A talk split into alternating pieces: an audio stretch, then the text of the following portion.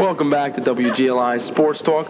We had something here, and let's try it one more time. Hi, I'm Mike Ruzione, captain of the 1980 gold medal hockey team, and now a New York Ranger announcer. And when I'm not at the Garden, I listen to my good friends, Rich O, Rosie, and Sal on WGLI Sports Talk. Yep. Well, that was one of the ones I wanted because, of course, that was a player that got a chance to play in the Olympics.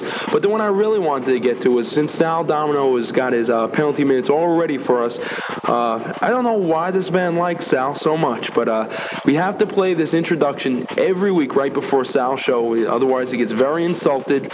And Sal, I think, has paid Sal Messina to say this. However, it's a good introduction to Sal Domino's penalty minutes, so here it is. Hello, this is New York Ranger announcer Sal Red Light Messina. And when I'm not covering the Rangers, I listen to my good friends, Mark Rosenman, Rich O'Connor, and of course my favorite, Sal Domino on WGLI's Sports Talk. What can I say? You know, there's no better fitting introduction than from one red light Sal to another one. Well, the Rangers came into the All-Star game looking forward to the rest. The team has won only one of their last 13 games. Last night they lost to the Chicago Blackhawks 4-1. The Rangers look lethargic in front of their own net, allowing 36 shots on Eddie Mio. Meantime, the offense has been non-existent as they totaled only 16 shots. If the Rangers want to go anywhere in the playoffs, they are going to have to wake up some of their big guns like Mike Rogers and tighten up a Swiss cheese defense. It may be a coincidence, but the Ranger collapse seemed to begin around the time they traded defenseman Andre Dory. The Islanders came home from a very successful road trip, totaling 9 out of 10 possible points.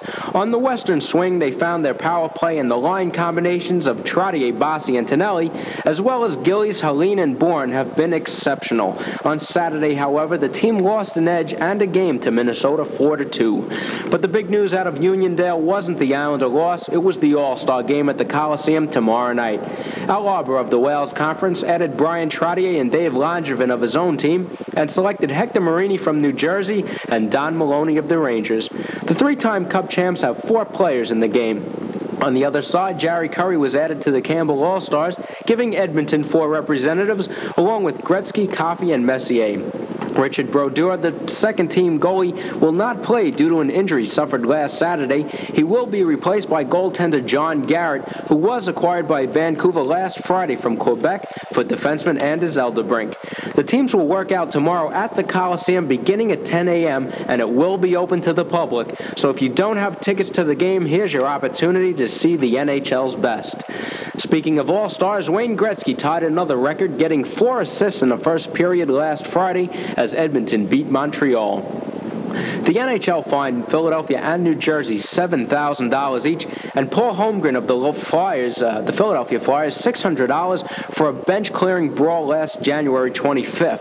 $100 fines were handed out to Glenn Resch and Bob Froese for leaving their nets, as well as to the Devils' John Wensink and Don Lever, and to Glenn Cochrane and Frank Bath of Philadelphia. And now a Pete Peeters update. He has beaten Buffalo 5-1 yesterday for his 29th Pete Peeters update. He beat Buffalo 5-1 yesterday for his 29th game without a loss, going 24-0-5. He is now 3 games from the record. And for a week of 4 goals and 5 assists, second-team All-Star center Dennis Savard of Chicago was the penalty minute player of the week. And that about wraps it up from here. I'm Sal Domino, and this has been Penalty Minutes, a look at this past week in the NHL. And now it's time to turn it back to my good friend Mark Roseman. Your very favorite. At least that's the least you can do. Well, you're one of my very favorites. Let's see. I think I got a friend of mine over here. Hi, I'm Dale Barry of the Pittsburgh Pirates. When I'm in town, I'm listening to Mark Rosenman and Rich O'Connor on Sports Talk. And he didn't even mention your name. He's a closer friend of mine. Remember, he's from Brooklyn, too. 587-1414. That is the number if you'd like to talk about anything in the world of sports. A lot of things happening. Of course, the Sugar Ray Richardson trade now a New Jersey net back into the New York area, and a lot of people looking forward to that. Hopefully, he can finally get some of his problems straightened out and play some outstanding basketball that is capable of playing for the New Jersey Nets, who have already a dynamite team going for them over there in the Meadowlands. They've turned things around, and right now, very own backyard. A lot of people don't realize this. It's an up-and-coming sport, not even new anymore. It's just sometimes it goes unnoticed. New sports, for years, hockey was the sport that the most knowledgeable sports fans watched because they knew it was the sport to watch, the game of the future. And it has turned out to be that, especially here on Long Island. Of course, we've got a three-time champion, the Stanley Cup New York Islanders, but you've got even a bigger dynasty playing in the very same place, the Nassau Coliseum here in Uniondale, New York, home of the MISL champion New York Arrows. Not three championships,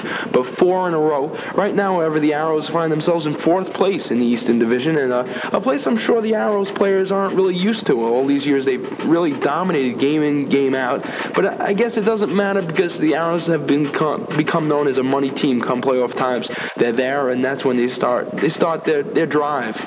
Sure. Well, like I said earlier, we're going through a transition period right now, you know, getting adjusted to new players coming in and all that. And, you know, it counts in the playoffs and it counts in the finals. And the team that wins the championship in the end is the best team. You know, during the season, you try to do as well as you can to make the playoffs or even win your division. Sometimes it just doesn't happen that way, but if you come in within the top four in each division, you qualify to make the playoffs.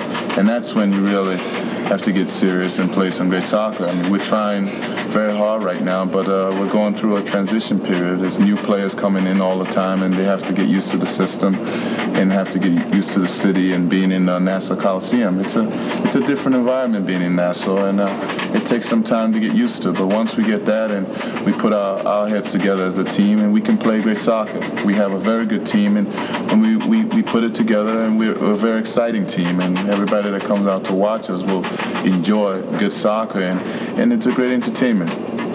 Let me ask you something, Doc. When we had our good old media game there, I got to meet Coach Popovich, and he seems like he can be a nice, easygoing guy at times, but the impression I got was don't get on his wrong side. He seems like he can be a tough disciplinarian. An example that I point to was at the Phoenix game was it last week when he got a little upset with the fraternizing between players. Now, soccer is a different sport from others, whereas players can go up and talk to each other. There's not that distinct hate that you have, say, in a football game.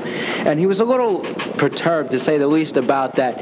How do you feel about, how would you, example, tell me about his style of coaching? Well, he's you hit it right on the head. He's a disciplinarian. He's a very intense coach, and he loves to win. You know, soccer is his life. He told us that 1,000,000 times. And when he's out there, he wants to do whatever he can to win. And he won 4 championships, and it wasn't easy for him. You know, he had to go out there. He fought with the players, but he got them to produce. And every time he does something, he's doing it to get the best out of his players and to win a soccer game. And that's that makes him a winner. And if he does anything less, it's not him, because every game is a big game. Every game he expects everything out of you. Every game he demands a lot as a coach. And a lot of times, you know, we try to do as much as he demands of us, and sometimes it doesn't turn out that way, and he gets very upset. He expects 100% every time. I'm sure he can get very upset. He had us stretching out there, boy. Come on, lift those legs. I'll tell you, with the way today's economy is and such, when people come out to see a game, I guess they expect 100% from every individual, and you can't really fault a man for demanding 100%, but I guess a professional athlete, like any human being, goes through days where he just doesn't feel 100%. How do you push yourself to get the 100% out of you? Well, it's we go through stages. You know, we play a lot of games. A lot of times injury is a factor. A lot of times flying from different cities to cities, you're very tired. But when you get out there, you know, we always try to give it our best, because that's what we're there for. People come out to see us, and they come out to see us perform, and we try to do the best we can. But sometimes other conditions, you know, come into play, and you know, such as injuries, and you try to push as much as you can without getting injured or getting really distracted from the team, or breaking down the team concept of play. So we go out there, and the coach will push you, put it that way. He will get everything he can out of you, and we try our best to give it our all every time we get out there. 587-1414, that is the number if you have anything at all you'd like to talk about in the world of sports. A lot of things happening, like I said, the NHL All-Star Game tomorrow night, the NBA All-Star Game coming up, the Pro Bowl just happened yesterday. A lot of controversial calls. In fact, the game loser, as far as the AFC concerned, one of many controversial calls. Mike Nelms didn't call for a fair catch. His own man knocked a AFC defender into him, and actually he didn't touch the ball, but the ball hit him. Hi, I'm Jason Thompson of the Pittsburgh Pirates. When I'm in town, I'm listening to Rosie and Rich O on Sports Talk. And speaking about Rich O on Sports Talk, he's out there at Madison Square Garden, and he's on the phone right now. Hello, Rich. Rich? Are you there, Rich? Yes, I'm here. Okay. Sounds like a lot of people are going out for hot dogs right now. Well, it's halftime here at Madison Square Garden, and a lot of people have, some worried faces as they come out for their hot dogs here at the Garden, if you want to put it that way. 48-47 our halftime score here at the Garden. Knicks up by 1 point. And it has been a very interesting game. It has been seesawing back and forth. It looked as though in the early going the Knicks might run away with the ball game, but then some turnovers caught up with them. But now later on in the first half, the Knicks limited their turnovers, and they remained on top by the score 48-47. So a close game, a pretty exciting game, it seems like, 48-47.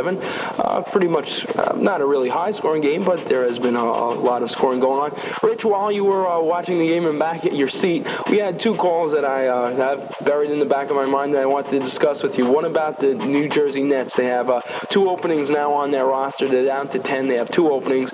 There are two players playing in London right now that have been rumored to be coming to the Nets. They are under contract for the Nets. I've been playing over there. And the other one is Jan van Breda Kolff has been rumored coming back to the Nets. What are your opinions on that? Well, I had the pleasure of talking to Mr. Van Breda Kolff just a few weeks ago at a special dinner up in New Jersey, and he says that even though he is eager to come back and play, he feels that his playing days might be behind him right now, especially with the type of playing that is going on in the NBA. You know, it's funny how a lot of players that played in the ABA then came over into the NBA, older players, feel that the playing style in the NBA has changed drastically and that they don't know if they can really fit in. But Van Breda Kolff is a player who will give 110%. He's a very good defensive player, very tough defensively. And if with those two roster spots open, even though he might not seem so eager to play, we'll have to see if maybe the coach of the Nets can talk him into it. And the other question, I want you to get back to his seat and watch the remainder of the game. The one other question is that how come there isn't a player from every single team on the NBA All-Star team? Well, it's just that I think that, well, first of all, with the fan balloting, it often ends up that two or three players from one team end up on the supposed starting five, such as with Los Angeles. Irvin Johnson definitely on the squad, Jabbar definitely on the squad. And when you think about it, there are 13 teams in each division. And I think that if you took